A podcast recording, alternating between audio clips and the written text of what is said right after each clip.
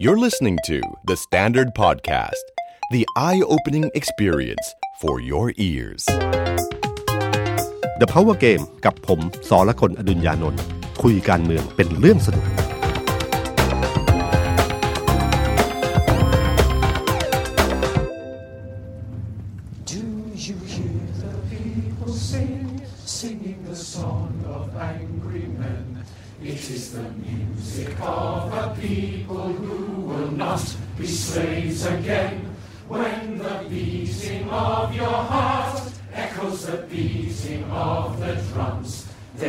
a life about to start when tomorrow comes. สวัสดีครับ ผมสอละคนอดุญญานนท์สวัสดีครับ ผมเอกธนกรวงปัญญา คอนเทนต์ครีเอเตอร์การเมืองของ The Standard ครับ สวัสดีคุณผู้ฟังนะครับ แล้วก็สวัสดีพี่ตุ้มครับครับ กลับเข้ามาในห้องส่งอีกทีหนึ่งได้มาเจอพี่ตุ้มอีกครั้งหนึ่งนะครับ หลังจากที่ไปอยู่ที่ภาคสนามมาครับพี่ตุ้มครับแล้วก็ช่วงนี้ก็เป็นช่วงที่กำลังมีการประกาศสถานการณ์ฉุกเฉินร้ายแรงอยู่นะครับครับฉะนั้นการดำเนินรายการจะต้องระมัดระวังนิดนึงครับก็ครับก็คงเอ่อเป็นน่าจะเป็นเอ่อ EP สุดท้ายนะครับก่อนพักเอ่อก่อนพักซีซั่นนี้นะครับต้องต้องเรียนก่อนนะครับว่าจริงๆอะ จะหยุดมาตั้งนานแล้วนะครับบอกทีมงานไว้ตั้งนานแล้วนะครับ ไม่ใช่เรื่องโฆษณานะครับนะครับ แต่เป็นจะเรื่องเออจริง ๆ ก็คือว่ามันมีภารกิจที่จะต้องเอ่อปิดต้นฉบับอยู่ชิ้นหนึ่งที่รับปากเขาไว้นานแล้วนะครับ เลื่อนมาเรื่อยๆ เดี๋ยวกลัวจะไม่ทันนะครับ ก็ขออนุญาตพัก season กับ EP นี้เป็นครับ EP สุดท้ายนะครับ แล้วก็ ผมว่าช่วงนี้ Standard ก็เจอหนักหน่อยนะโอ้โหครับครับพี่ตุ้มครับ ช่วงนี้ก็เป็นทัวร์ลงครับครับเมื่อวันสองวันที่ผ่านมา แต่ก็ต้องบอกคุณผู้ฟังครับ ในฐานะคนทำงานอยู่ภาคสนามอืมในฐานะคนก็ทำข่าวมาหลายหลายปีนะครับพี่ตุ้มก็ต้องบอกว่าก็น้อมรับแล้วก็เดี๋ยวแก้ไขในสิ่งที่เอ่อเราผิดพลาดก็ขออนุญาตใช้คำนี้นะครับ แล้วก็ขอโทษทั้งคุณผู้ฟังแล้วก็คนที่เอ่อไว้วางใจเรา ก็ครับขอใช้คำนี้แล้วกันครับ เราก็ทำดีที่สุดจะทำดีที่สุดต่อจากนี้ไปนะครับคือจริงๆในในภารกิจถ้าถ้าคนทำงานข่าวมาโดยตลอดนะครับถ้าอยู่หน้างานในภาวะการแบบนี้นะครับครับมันเป็นเรื่องธรรมดามากครับที่มีโอกาสความผิดพลาดจะเกิดขึ้นนะครับภาพบางภาพมันเป็นการหยุดวินาทีที่เกิดขึ้นครับนะครับมันเป็นวินาทีเดียว ซึ่งมันไม่ใช่ทั้งหมด ของของของเหตุการณ์ทั้งหมด ถ้าดูคลิปเนี่ยจะเห็นที่มาที่ไปเลยต่างๆนะครับ และภายภายใต้การทำงานแบบนี้ในภาวะแบบนี้ที่มีความขัดแย้งสองฝ่าย เหตุการณ์ที่สถานการณ์ที่ต้องลงข่าวให้เร็วที่สุดเนี่ยโอกาสความผิดพลาดมันเกิดขึ้นได้ ได้บ่อยมากนะครับ ตอนทำงานหนังสือพิมพ์ก็มีนะครับครับ แต่เป็นเอิญเป็นสื่อสิ่งพิมพ์ครับฉันกระแสตอบรับกระแสวิพากษ์วิจารณ์มันก็ตามมาช้านิดหนึ่งนะครับ แต่มีความผิดพลาดเป็นเรื่องธรรมดานะคครัรับบแต่เรื่องนี้เนะครับบางทีมันเป็นเรื่องของให้ดูกันนานๆนะครับอย่าดูกันเพียงแค่ช่วงนิดเดียว อันนี้ก็ชี้แจงแทนน้องๆนิดหนึ่งนะครับครับถ้าดูทวิตเตอร์ของโหนงทนงอะไรต่างๆก็พอจะเห็นอยู่นะครับครับงานที่ผ่านมาจะเป็นตัวบอกครับ แล้วก็จริง ๆ ก็สรุปสุดท้ายก็คือว่าไม่เป็นไรครับ มันความผิดพลาดที่เกิดขึ้นก็ว่ากันไปครับแต่ก็ให้การทำงานเป็นคำตอบก็แล้วกัน ก็จะตั้งใจทำงานให้ดีที่สุดต่อไปครับครับอะครับ วันนี้ที่คุยกันก็คือว่าจริง ๆ อยากจะคุยเรื่องเหตุการณ์ทั้งหมดนะครับครับแต่โดยสถานการณ์โดยรวมอาจจะไม่ค่อยเอื้ออำนวยนักนะครับ ก็เลยคิดว่าผมขอทำตามใฝ่ฝันของตัวเองละกันอ่าชีวิตคนเราต้องมีความใฝ่ฝันครับนี่คนรุ่นใหม่หลาย ๆ คนก็บอกว่าที่เขามาต่อสู้วันนี้ก็คือครับต่อสู้เพื่อความใฝ่ฝันของตัวเองนะคครัรับบ จริงๆอะผมเคยใฝ่ฝันไว้ว่าผมอยากเป็นดีเจอืมนะครับไม่ใช่ดีเจแบบนี้นะครับแคสเรื่องการเมืองนะครับ ก็คืออยากเป็นดีเจจัดเพลงนะฮะโอ้โหนี่เพิ่งรู้เลยนะครับพี่ตุ้มอันอันนั้นคือในอดีตแต่ตอนนี้ไม่ได้คิดแล้วครับ แต่วันนี้ผมอยากจะลองมาเล่าเรื่องราวผ่านบทเพลงนิดหนึ่งนะครับ ว่าถ้าสมมติว่าเหตุการณ์ที่เกิดขึ้นที่มีคนตั้งคำถามว่าทำไมสถานการณ์ความขัดแย้งวันนี้มันถึงเกิดขึ้นครับทำไมเยาวชนคนรุ่นใหม่ถึงออกมาเยอะ มากมาย มีความคิดที่ทำให้คนรุ่นเก่าหลายคนคิดว่า เอ้ยคิดอย่างนี้ได้อย่างไรครับนะครับ ผมว่าเป็นเพลงเพลงหนึ่งที่น่าจะเป็นเพลงที่อธิบายสุดดีที่สุดเพลงหนึ่งก็คือเพลงนี้ครับ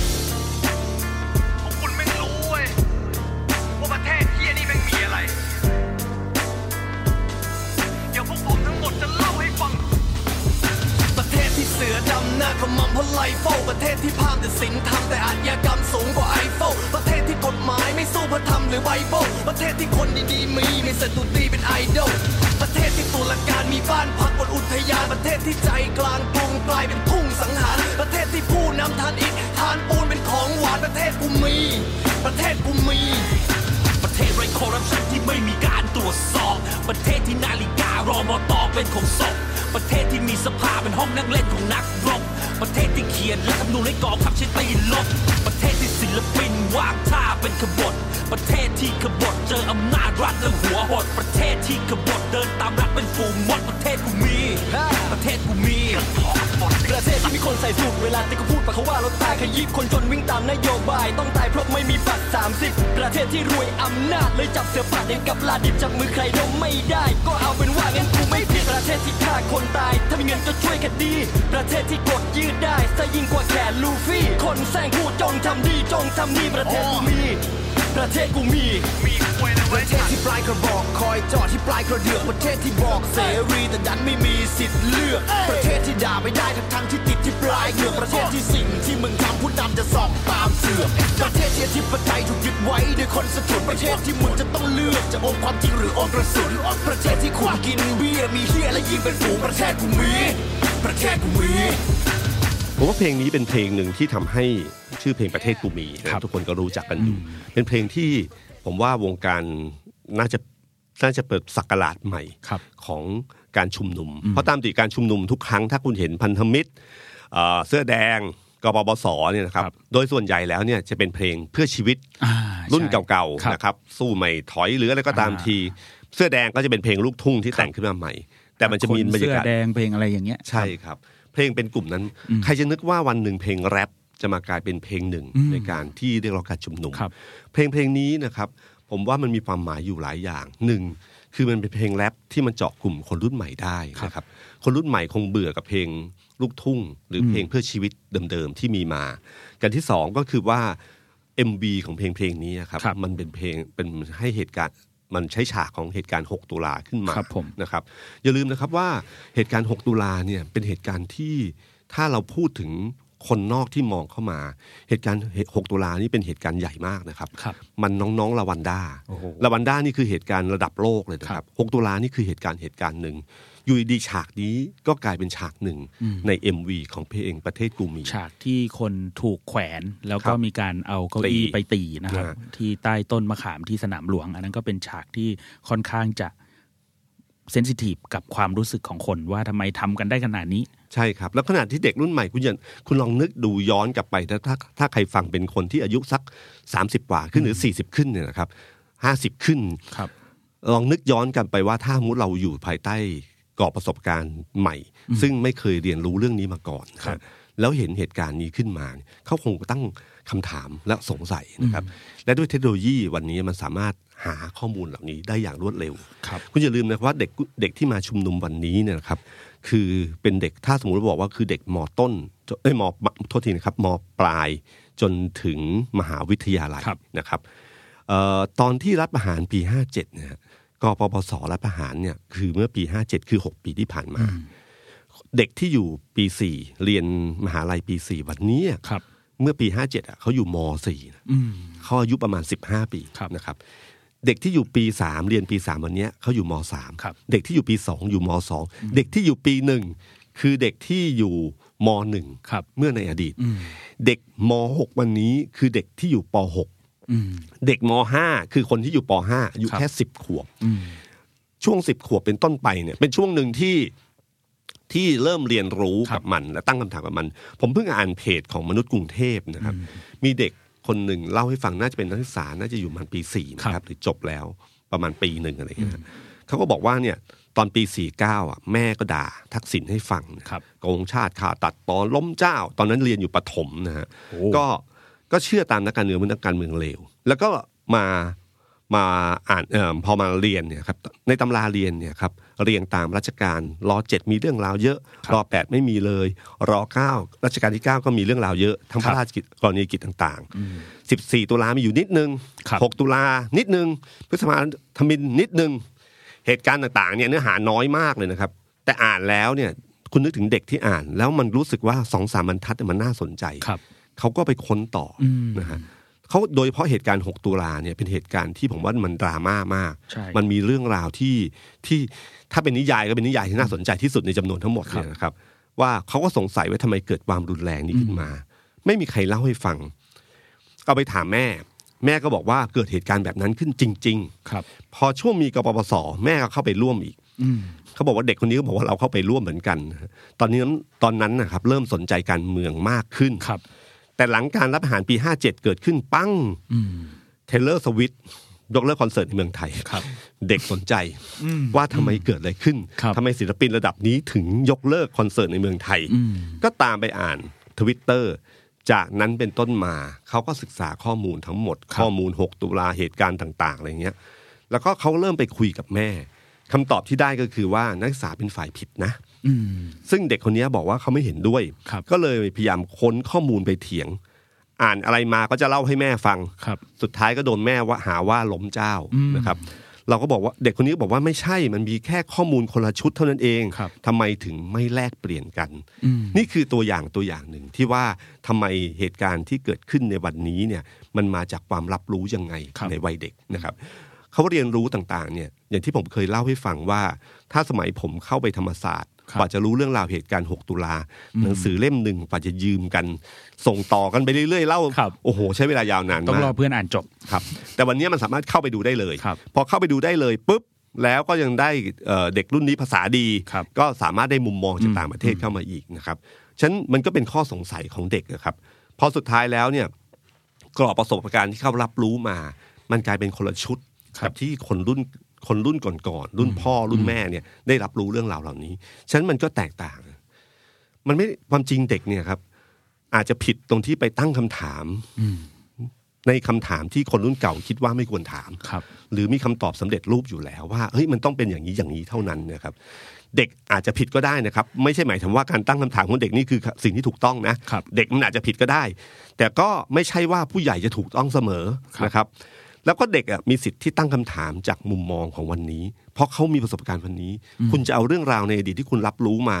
มาคิดบอกว่าเด็กไม่ควรตั้งคำถามมันไม่ได้ครับเพราะว่าเขาอะรู้แบบนี้ขึ้นมานะครับ ผมยกตัวอย่างง่าย ๆ ก็คือว่ารูปปั้นโคลัมบัสนะครับครับ คือโคลัมบัสในโลกโลกยุคก่อนของคนคนอเมริกาทั้งหลายเนี่ยเขาคงคิดว่านี่คือเหมือนคล้ายๆ กับผู้ให้กำเนิดสหรัฐอเมริกาขึ้นมา ไปเจอแผ่นดินนี้พาคนขาวเข้ามาครับแล้วก็ได้พื้นที่พื้นเนี้ยพื้นที่นี้แหละให้เป็นสหรัฐอเมริกาขึ้นมา แต่ในมุมมองของเด็กรุ่นใหม่ คนรุ่นใหม่บอกว่าไม่ใช่ครับมันคือนักล่าอาณานิคมอืมนะครับ เรื่องทาสเรื่องคนดำเรื่องอะไรต่างๆเนี่ยก็เริ่มมานั่นเป็นมุมมองของเด็กรุ่นวันนี้ครับไม่ใช่เด็กรุ่นเออถ้ามันไม่ใช่สมัยก่อนไม่ใช่สิ่งที่ผู้ใหญ่บอกเรามาตลอด ใช่ครับ เพราะมุมมองประวัติศาสตร์เนี่ยครับเป็นมุมมองแบบนี้จริงๆนะครับถ้าคุณขอย้อนอดีตนิดนึงถ้าคุณไปอ่านเพชรพระอุมาในรุ่นผมเนี่ยมันสนุกมากเลย แต่การล่าสัตว์ป่าในวันนี้มันไม่ใช่แล้วนะครับคุณดูคุณเปรมชัยคุณเสือดำนี่คือกรอบของกรอบใหม่ นี่ฉันในเรื่องราวในอดีตเนี่ยพอมองด้วยกรอบใหม่เข้ามาเนี่ยมันเปลี่ยนแปลงเรื่องราวได้เลยนะครับแค่พลิกมุมมองปุ๊บนิดเดียวเรื่องราวมันเปลี่ยนไป หรือเราเราเคยจำได้ใช่ไหมครับว่า เราในอดีตเนี่ยมนุษย์เราเคยเชื่อว่าโลกเราอะเป็นศูนย์กลารจักรวาลครับ อันนี้เป็นความเชื่อของคริดศาสนาคริดจักรเขาคิดอย่างนั้น แต่การลิเลโอบอกว่าไม่ใช่อะครับเขาบอกว่าเขาศึกษาแล้วพระอาทิตย์อะต่างหากที่เป็นศูนย์กลาง โลกต้องหมุนรอบดวงอาทิตย์นะครับพอความเชื่อใหม่มันเกิดขึ้นมา สิ่งที่เขาโดนก็คือว่าเขาถูกหาเป็นพวกนอกรีดครับ เพราะฉะนั้นสมัยนั้นนะครับ ถ้าใครไม่เชื่อคำสอนของโป๊ปเนี่ยถือเป็นกบฏ นะนี่คือเรื่องราวที่เกิดขึ้น วันนั้นน่ะกาลิเลโอถูกตัดสินว่าผิด แต่วันเนี้ยโลกบอกแล้วว่า กาลิเลโอถูกนี่คือความเปลี่ยนแปลงของโลกในมุมมองที่เกิดขึ้น มันไม่ใช่เคยมีเหตุการณ์ในอดีตเนี่ยมันเคยมีครับและมันเป็นตัวอย่างของวันนี้ได้เช่นกันนะครับ แต่อย่างที่ผมย้ำอีกทีนะครับว่า ผมอธิบายว่าสิ่งใหม่มันเกิดขึ้นได้ยังไงครับแต่มันไม่ได้หมายความว่าสิ่งใหม่นั้นจะถูกต้องเสมออแนวคิดสตาร์ทอัพ จริง ๆ ที่พูดพูดกันเยอะๆนะครับ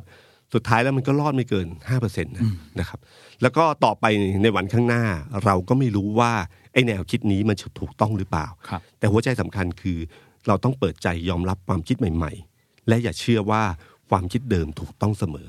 ครับนี่คือจุดเริ่มต้นนะครับประเทศกูมีเนี่ยคือตัวบอกเลยนะครับว่ามันมีเหตุการณ์อะไรในสังคมไทยที่เขาตั้งคำถาม ผมว่าบทเพลงประเทศกูมีอะมันตั้งคำถามเรื่องนี้เยอะนะครับ แล้วก็สรุปท้ายว่าประเทศกูมีประเทศใช่กูมีใช่นะครับก็ได้มีโอกาสคุยกับคนที่เป็นผู้กำกับประเทศกูมีครับ Standard ก็เคยพูดพูดไว้แล้วก็บอกว่าเขามีความตั้งใจแบบที่เหมือนเส้นเรื่องที่พี่ตุ้มเล่าเลยครับอย้อนกลับไปนิดนึงอะครับพี่ตุ้มเส้นเรื่องที่พี่ตุ้มพูดเนี่ยเหมือนชีวิตตัวเองเลยอะคือเมื่อกี้เหรอนั่งฟังเพลินมาก คือปีห้าเจ็ดเนี่ยผมมห้าพี่ตุ้มอืมหลังจากนั้นก็เข้าธรรมศาสตร์อีกครับอย่างเงี้ยแล้วก็พอไปเจอสังคมไปเจอข้อมูลต่างๆ เนี่ยก็เริ่มสนใจเรื่องการเมืองขึ้นมาอืมจนกระทั่งแบบตัดสินใจเป็นนักข่าวการเมืองวันเนี้ยครับอืมพี่ตุ้มอืมเพราะว่าตอนมห้าเนี่ย อีกวันหนึ่งจะเป็นวันสอบวันสุดท้ายพี่ตุ้มอืมก็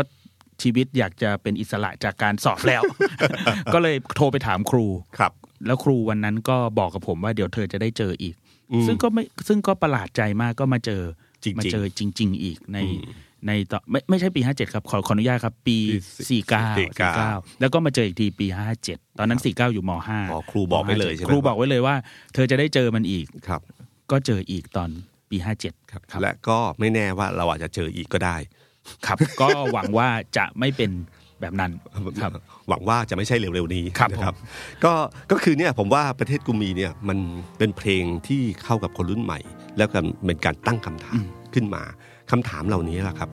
ที่ผมว่าพอถึงจุดหนึ่งมันอยู่ในคือ คือผมว่าเด็กเยาวชนเนี่ยมันเหมือนผ้าขาวครับเพราะนี่คือสิ่งใหม่ ๆ ที่เกิดขึ้นครับ แล้วสุดท้ายวันหนึ่งดอกไม้มันก็บาน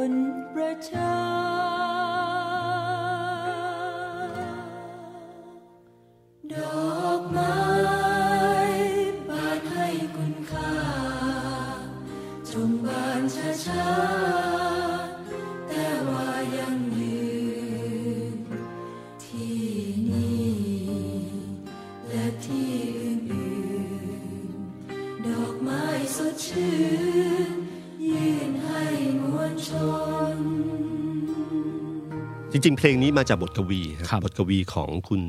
จีรนันท์พิษปีชานะครับถ้าผมจำไม่ผิดเนี่ยเป็นบทกวีที่แต่งเอ่อต้อนรับเอ่อนิสิตใหม่ครับนะครับของจุฬาปีหนึ่งหกมั้งถ้าผมผมจำไม่ผิดผมได้ฟังเต็มๆ ก็ตอนเรียนธรรมศาสตร์ครับพี่ตุ้มอ๋อเพลงนี้ก็คือใช่ไหมครับเวลาแรกพบรับเพื่อนใหม่เนี่ยครับอาจารย์ปริญญาก็จะเอาเพลงเนี้ยมาเล่นให้กับนักศึกษาธรรมศาสตร์ฟังบนเวครับที ตอนนั้นก็เป็นครั้งแรกที่ได้ฟัง เพลงนี้แบบเต็มๆ อาจจะผ่านหูผ่านอะไรมาบ้างแต่ไม่รู้ว่า มันความหมายอะไรยังไง อ๋อ วันนี้ก็เลยได้ฟังจากอาจารย์ปริญญาสิทธิ์ฝาแฝดฝาแฝดครับฝาแฝดโอเคฝาแฝดพี่ตุ้มครับครับก็คือจริงๆเอ่อเพลงนี้นะครับมันก็คือมันจะบ่งบอกว่าเมื่อดอกไม้มันบานเนยนะครับครับ มันก็เหมือนเมล็ดพันธุ์ความเมล็ดพันธุ์ทางความคิดที่มันมันเกิดขึ้นนะครับ ดอกไม้เนี่ยเวลามันบานนะครับ บานปั๊บเนี่ยเกสรดอกไม้มันจะยั่วให้กับแมลงมาอืมและแมลงก็จะมาผสมพันธุ์ครับ ก็คือพอมาดูดอันนี้ปุ๊บขามันก็เกาะเกี่ยวไปผสมเกสรต่างๆเนี่ยนะครับ แต่เราไม่รู้ว่าจริงๆนะครับ เมื่อวันหนึ่งแมลงต่างๆเนี่ยมาผสมเกสรเนี่ยเราไม่รู้ว่าเมล็ดพันธุ์เนี่ยมันจะเกิดขึ้นที่ต้นไหนที่จุดไหน แต่มันเกิดขึ้นแน่นอนครับนะสิ่งเหล่านี้มันเป็นสิ่งที่บอกว่า พอมันเกิดขึ้นแล้วเนี่ยมันยากจริงๆนะครับ ว่าเมล็ดพันธุ์ความคิดนี้มันจะหายไปครับพอมันเกิดขึ้นแล้วมันสงสัยมันตั้งคำถามต่อ แล้วมันเริ่มมีการพูดคุย ฉะนั้นสิ่งเหล่านี้ไม่ไม่แปลกหรอกครับ ที่มันจากรุ่นสู่รุ่น จากคนสู่คน แล้วด้วยโลกแห่งโซเชียลมีเดียเนี่ยมันไปได้เร็วโอ้ครับมันไม่ใช่เป็นการตั้งคำถามที่ต้องเจอหน้ากันอืมฉะนันสิ่งเหล่านี้มันไปได้เร็วมากอะครับฉะนันดอกเอ่ออย่าแปลกใจว่าดอกไม้ที่มันบานมันจะไม่ใช่เพียงแค่มหาลัยครับแต่มันเป็นในมหาเอ่อในในโรงเรียนด้วยนะครับ ซึ่งถ้าเรามองมุมมองว่าถ้าเราต้องการให้เด็กรุ่นใหม่ตั้งคำถามที่ผ่านมา เราจะมีปัญหาว่าการเรียนการสอนของเราเนี่ยเพียงการรับฟังและจด แต่ไม่มีการตั้งคำถามครับนี่คือสิ่งที่เราควรดีใจใช่ไหม ที่เด็กคนเด็กกลุ่มนี้ได้ตั้งคำถามกับสิ่งต่างๆ ขึ้นมา แม้ว่าจะเป็นคำถามที่เราไม่เคยถามหรือเราไม่อยากให้ถามก็ครับตามที แต่เขาได้มีจิตใจของการตั้งคำถามสิ่งเหล่านี้ขึ้นมา ดอกไม้เหล่านี้นะครับเวลามันเติบโตขึ้นเนี่ย อย่าไปเด็ดมันนะฮะเพราะยิ่งเด็ดเนี่ยดอกไม้มันจะยิ่งบานมากขึ้นนะครับ วันนี้ความขัดแย้งในในสังคมไทยเนี่ยจากเสื้อสีจากคนที่เป็นเพื่อนกันเนี่ยผมว่ามันเริ่มกระจายเข้าไปสู่ในครอบครัวครับมันเป็นเรื่องระหว่างวัยแล้วครับ บางทีระหว่างวัยเนี่ยที่คิดไม่เหมือนกัน เชื่อไม่เหมือนกัน แต่ต้องอยู่ในบ้านเดียวกัน สิ่งสำคัญที่สุดคือ ผมว่าครอบครัวมันต้องยังคงอยู่ครับ แต่จะทำยังไงที่ผู้ใหญ่ต้องเปิดใจให้กว้างขึ้น ถ้าบอกว่าฉันคิดอย่างนี้ เธออย่าทำอย่างนั้นเนี่ยมันไม่มีทาง เราเคยคุยกับ ลูกได้ เราคุยกับคนในครอบครัวได้ มันก็น่าเปิดใจฟังกัน แล้วก็ต้องยอมรับว่าชุดความเชื่อของคนแต่ละคนมันไม่เหมือนกันครับเอ่อสมัยเราเป็นเด็กเนี่ยผมว่าเราก็เชื่อไม่เหมือนผู้ใหญ่นะครับแล้วมีบางอย่างเหมือนกันที่เราก็ทะเลาะกับพ่อแม่ครับลองเอาจิตใจตัวเองไปยย้อนเวลากลับไปสู่ในอดีตบางทีอาจจะเข้าใจเรื่องเหล่าเหล่านี้มากขึ้นครับคนทุกคนมีกรอบความคิดเหล่านี้ แล้ววันหนึ่งพอมันเกิดความขัดแย้งทางสังคม มันมีเรื่องของการเอ่อ รู้สึกว่าไม่พอใจมากๆ มันก็เกิดการชุมนุมขึ้นครัมาบนะครับ ชุมนุมมันก็เริ่มผุดขึ้นมาเรื่อยๆ เราจะสังเกตนะครับว่ามันเริ่มต้นจากเล็กครับๆขึ้นมานิดเดียว แล้วก็กระจายไปสู่โรงเรียน โรงเรียนเริ่มแสดงความไม่พอใจต่อระบบการศึกษาครับนะครับ ตั้งคำถามกับเรื่องภาษีของตัวเองที่ใช้ว่าไปใช้กับอะไร อันมันก็เริ่มบานออกมาเรื่อยๆนะครับเราเห็นในต่างจังหวัดเห็นในต่างๆเนี่ยมากมายเลยเงินบริะคจาคโรงเรียนทำไมถึงจะเข้าโรงเรียนถึงไม่ได้เข้าด้วยความสามารถต้องมีค่าเสาธงต้องมีค่ารถตู้อะไรอย่างเงี้ยแล้วคก็รับตั้งคำถามไปสู่เรื่องกติกาทางการเมืองพูดถึง 250 สวตั้งคำถามเกี่ยวกับเรื่องความไม่ยุติธรรมต่าง ๆนะครับ แล้วก็ตัวแทนความคิดของเขา พอโดนยุบพักโดนอะไรขึ้นไปด้วยมันก็เริ่มเกิดขึ้นมากขึ้นเรื่อยๆนะครับ แล้วก็สิ่งเหล่านี้พอมันเกิดขึ้นมาเนี่ย พอมันมองในมุมของผู้ปกครองเนี่ยครับครับเขาบางทีเขารู้สึกว่าเอ้ยเรื่องแบบเนี้ยมันไม่ถูกต้องนะครับครับ แล้วก็เขาเลยคิดว่าเขาก็เอาชุดความคิดเดิมๆเอามาใช้ครั้งหนึ่ง และเพลงเพลงนี้น่าจะเป็นเพลงที่อธิบายได้ดีคน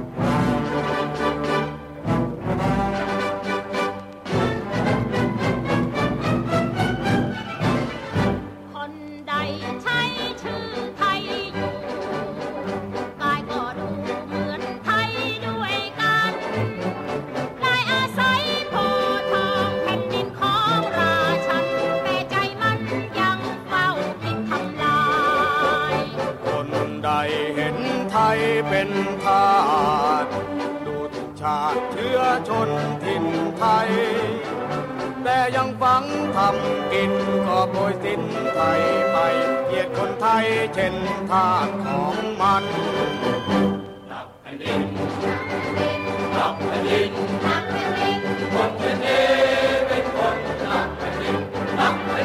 เพลงนี้นะครับผมมันเป็นเพลงตั้งแต่ก่อน 6 ตุลา19นะครับนะครับ แล้วก็6ตุลา19จะได้ฟังเพลงนี้บ่อยมากนะครับเป็นเพลงฮิตมาก แล้วก็กลายเป็นว่าการรัฐประหาร บางทีก็หยิบเพลงนี้มาใช้นะครับ มาเป็นเพลงปลุกใจ บางม็อบนี่เปิดตลอดครับพี่ตุ้มครับไปทำข่าวนี้ได้ยินจน พูดตรงๆว่าร้องได้ครับร้องได้เลยใช่ไหมครับรุ่นผมมาร้องได้อยู่แล้ว ฟังมามาตลอดถ้ารุ่นพวกผมร้องได้จนจบเพลงนี้จะจะประหลาดนิดนึงใช่ไหมพี่ตุ้มเพราะว่าตั้งแต่รุ่นพี่รุ่นพี่ตุ้มเป็นการถ่ายถ่ายทอดตามยุคสมัยโอนะเคครับครับพี่คือเพลงนี้กลับมาอีกครั้งหนึ่งเนี่ยเมื่อตอนที่บิ๊กแดงนะครับพลเอกอภิรัตน์อืมคงสมพงศ์ครับรู้สึกเขาจะพูดชวนให้ ฟังเพลงนี้ให้ฟังเพลงนี้ตอนแล้วก็ที่เริ่มเริ่มเป็นพบทบใหม่ๆเลยครับแล้วก็มีพูดครับ แล้วก็จะให้สถานีวิทยุอ่าอ่าของทหารทหาต่ารงหรือต่างๆเนี่ยเปิดเพลงเพลงนี้ครับซึ่งสถานีวิทยุเนี่ยนะครับถ้าในยุคสมัยนี้เนี่ยมันแสดงให้เห็นความแตกต่างระหว่างรุ่นอย่างชัดเจนครับเพราะว่ารุ่นเนี้ยมันไม่ค่อยฟังกันแล้วครับนะครับมันฟังอย่างอื่นกันหมดแล้วนะครับแต่เนี่ยก็คือสิ่งหนึ่งที่ที่ให้เห็นว่าพอถึงจุดหนึ่งเนี่ย ฝ่ายฝ่ายที่มีอำนาจก็เริ่มไม่พอใจครับสิ่งเหล่านี้ขึ้นมานะครับ แล้วก็ล่าสุดก็คือการเนี่ยครับประกาศสถานการณ์ฉุกเฉินขึ้นมา บางทีนะครับผมว่าต้องตั้งคำถามดีๆว่าการจับอะบางทีมันอาจจะไม่ใช่คำตอบทุกสิ่งทุกอย่างนะครับครับ เพราะว่าอย่างเช่นประกาศสถานการณ์ฉุกเฉินเนี่ยก็เกิดการชุมนุมอยู่ครับอย่าลืมนะครับว่าจับไผ่ดาวดิน เราก็ได้คนที่ชุมนุมที่อนุสาวรีย์ประชาธิปไตยและทำเนียบรัฐบาลครับจำนวนเท่านี้อืมพอจับอานนท์ จับเพนกวินจับลุงครับเราก็เห็นปรากฏการณ์ที่ชุมนุมที่ราชประสงค์ครับนะครับ ผมไม่รู้ ผมไม่รู้ว่าการถ้าพอดกราฟตัวเลขดีอืมๆถ้าจับอีกเราไม่รู้ว่าจะเป็นยังไงอืมนะครับ นี่คือสถานการณ์ที่เกิดขึ้น บางทีนะครับอำนาจเนี่ยครับมันเหมือนมีดเหมือนหวานเหมือนสิ่งมีคมทั้งหลายเนี่ยครับแต่ความคิดเนี่ยมันเปรียบเหมือนสายน้ำเราไม่สามารถเอาหวานผ่าสายน้ำได้ฉันใดนะครับอำนาจก็ไม่สามารถควบคุมความคิดของคนได้นะครับ การที่จะบอกให้ใครเลิกคิด ปากเขาจะบอกว่าครับค่ะอะไรหรืออะไรก็ตามทีแล้วอยู่เฉยๆก็ตามทีครับแต่เชื่อนะครับว่าในสมองเขาอะมันมันมันยังคิดเหมือนเดิม มันไม่ได้เปลี่ยนไปครับเราไม่มีทางรู้หรอกความคิดในสมองเขาเป็นอย่างไรนะครับเออผมนึกถึงภาษิตของจีนอันหนึ่งที่บอกว่า ท่ามกลางสายลมแห่งการเปลี่ยนแปลง บางคนสร้างกำแพง บางคนสร้างกังหัน เราอยู่ที่ว่าเรารู้ยอมรับไหมว่าความเปลี่ยนแปลงมันคือธรรมชาติที่เราหวางกันไม่ได้นะครับ บางคนใช้ประโยชน์กับมัน บางคนรู้สึกว่าต้องปิดกั้นมันครับแต่ละวันหนึ่งคุณก็จะรู้ว่ามันปิดกั้นไม่ได้ เพราะความเปลี่ยนแปลงมันเป็นสัจธรรมของโลกนะครับ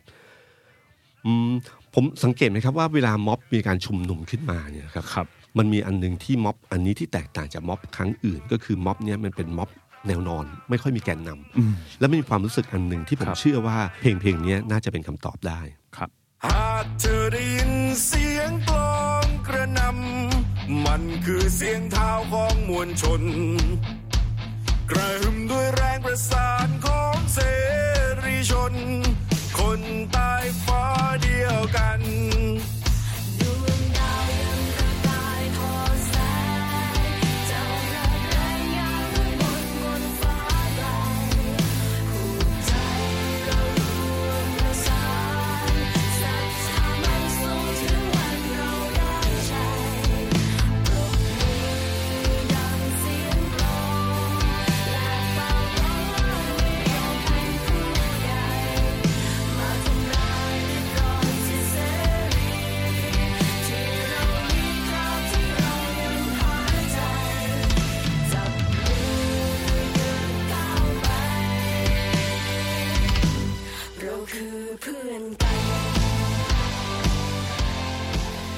ผมว่าเพลงเพลงนี้อะมันเป็นมันของวงสามัญชนครับนะฮะวงสามัญชน แล้วก็เนื้อหาเพลงมันจะพูดถึงความเป็นเพื่อนที่เดินไปด้วยกันอะไรต่างๆเนี่ยนะครับแต่ผมว่าเนี่ยคือคือม็อบวันนี้ ม็อบที่มันไม่มีหัวที่ชัดเจนครับทุกคนพร้อมขึ้นมาตลอด แล้วมันอยู่ในวัยที่ใกล้เคียงกันนะครับสื่อสารกันง่าย สื่อสารกันง่ายขอแรงกันตรงนั้นแล้วทุกคนพร้อมมากเหมือนเมื่อวานเนี่ยครับพี่ตุ้มที่ครับราชประสงค์ครับก็ต้องบอกว่าตอนเริ่มต้นเนี่ย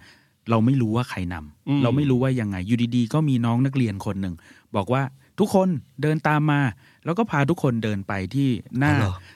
ไม่หน้าถนนที่ตรงหน้าห้างเซ็นทรัลเวิลด์ครับอืมแล้วพอไปเจอแนวปะทะก็คือแนวที่ตำรวจตั้ง ตอนแรกไม่มีนะครับครับพอเห็นทุกคนเดินปุ๊บตำรวจตั้งแนวอืมน้องก็หันหลังให้ตำรวจ แล้วก็คุยแล้วก็พูดกับมวลชนที่ตัวเองพามา ก็อยู่ตรงนั้นนะครับ ไม่ได้ปะทะอะไรกันอืมแล้วสักพักหนึ่งก็เริ่มมีคุณไม้มีอะไรมาอย่างเงี้ยครับ แล้วแล้วก็เมื่อวานก็น่าแปลกนะครับ คือ เป็นม็อบที่ระบบการจัดการแย่ที่สุดนะครับ แล้วก็เป็นม็อบที่เครื่องเสียงห่วยที่สุดครับนะครับ ที่เห็นมา แล้วก็แต่ขณะเดียวกันเนี่ยคนจำนวนเป็นหมื่นที่ที่มาแล้วก็บางทีเหมือนกับไม่ได้มาฟังอะครับได้มาแสดงตัวเฉยๆนะครับแล้วก็เห็นเอ่อม็อบที่แบบแกนนำม็อบเนี่ย ใช้โทรโขงพูดกับคนเป็นหมื่นครับผมเฮ้ย มันจะมันจะมันจะพูดได้ยังไงมันจะคุมคือสภาพการคุมมันยากมากเลยครับเครื่องเสียงมันแย่มากเลยนะครับฉะนั้นนี่คือบรรยากาศที่เกิดขึ้น แล้วก็คำคำหนึ่งที่ที่พูดในม็อบมากก็คือคำว่าปล่อยเพื่อนเราครับผมรู้สึกนี่คือความรู้สึกของเด็กเขารู้สึก กับคนที่โดนจับคุม เขาไม่ได้รู้สึกว่าอันนั้นคือแกนแกนนำที่สูงส่ง มันจะไม่ใช่เหมือนกับกปปสที่มีคุณสุเทพที่เป็นผู้นำครับเรามันไม่เหมือนกับคุณสนธิตอนพันธมิตรครับไม่เหมือนคุณนัทวุฒิคุณจตุพรตอนเสื้อแดงครับนะครับ แต่อันนี้มันเหมือนกับมันเหมือนกับคนรุ่นราวข่าวเดียวกันที่ไปยืนคุยกันได้ครับครับเอ่อกลุ่มเนี้ยที่ผมพอเห็นก็คือว่าพอความรู้สึกมันเกิดเนี่ยครับความรู้สึกมันคือเพื่อนที่โดนจับไป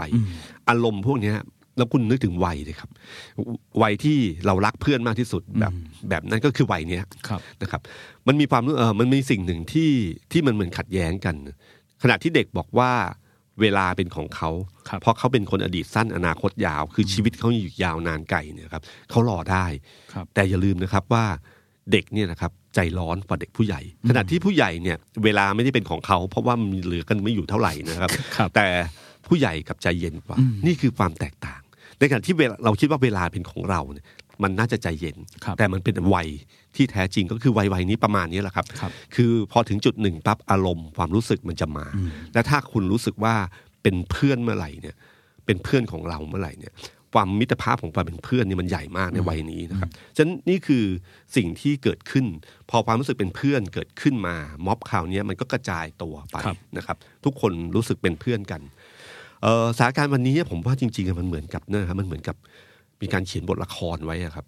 บทละครที่มีตัวละครมีที่มามีโครงเรื่อง แล้วโครงเรื่องนี้มันแตกต่างจากเรื่องละครเรื่องอื่นในอดีตครับมันเป็นยุคสมัยที่แตกต่างกันมาก คนเขียนบทคนละครคนนี้เนี่ย เขียนทุกอย่าง ยกเว้นอย่างเดียวคือ ไม่ได้เขียนตอนจบคือไม่รู้ว่าตอนจบ ไม่มีใครทายออกว่าตอนจบของเรื่องราวเหล่านี้เป็นยังไง ความขัดแย้งสังคมไทยที่เกิดขึ้นมาในวันนี้เนี่ย ไม่มีใครนึกออกนะครับ ว่าเป็นยังไงบ้างนะครับ แล้วก็เพลงสุดท้ายที่ผมรู้เออผมอยากจะจบด้วยเพลงสุดท้ายเพลงเพลงนี้ก็คือ เป็นภาพเป็นสิ่งที่ผมรู้สึกเมื่อผมเห็นภาพในการชุมนุมที่ราชประสงค์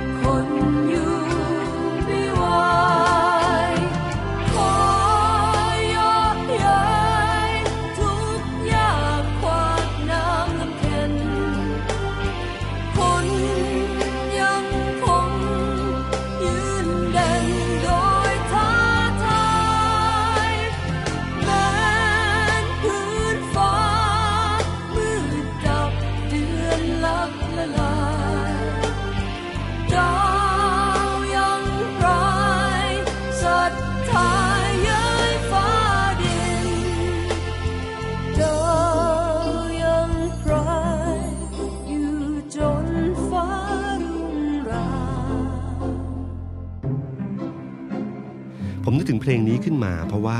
ผมเห็นภาพแฟลชมือถือครับที่ราชประสงค์นะครับเออมันเหมือนดวงดาวที่อยู่บนดินถ้าเรามองลงมาจากจากไอ้สะพานลอยใช่ไหมครับ Skywalk สกายวอล์กแล้วถ่ายรูปนี้มองลงมาอืมมันแสงดาวมันเหมือนแสงดาวเหมือนจากบนดินเลยนะครับ เพราะว่าจริงๆเนี่ยเราเราส่วนใหญ่เราจะเห็นแสงดาวเนี่ยจากบนท้องฟ้าเท่านั้นนะครับ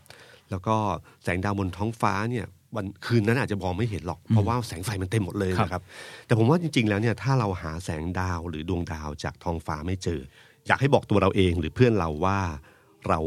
สามารถที่จะสร้างดวงดาวด้วยตัวเองได้ แต่เพียงแต่ว่ามันอาจจะไม่ใช่แสงดาวจากท้องฟ้า แต่เป็นแสงดาวแห่งศรัทธา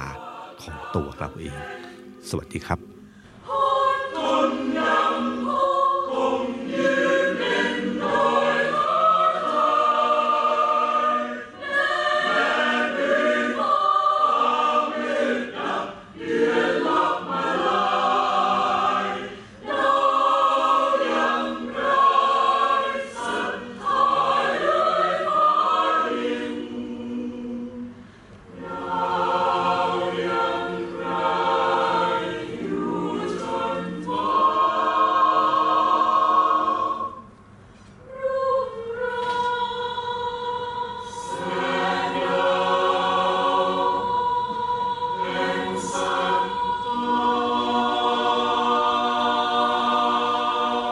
The Standard Podcast เปิดหู เปิดตา เปิดใจ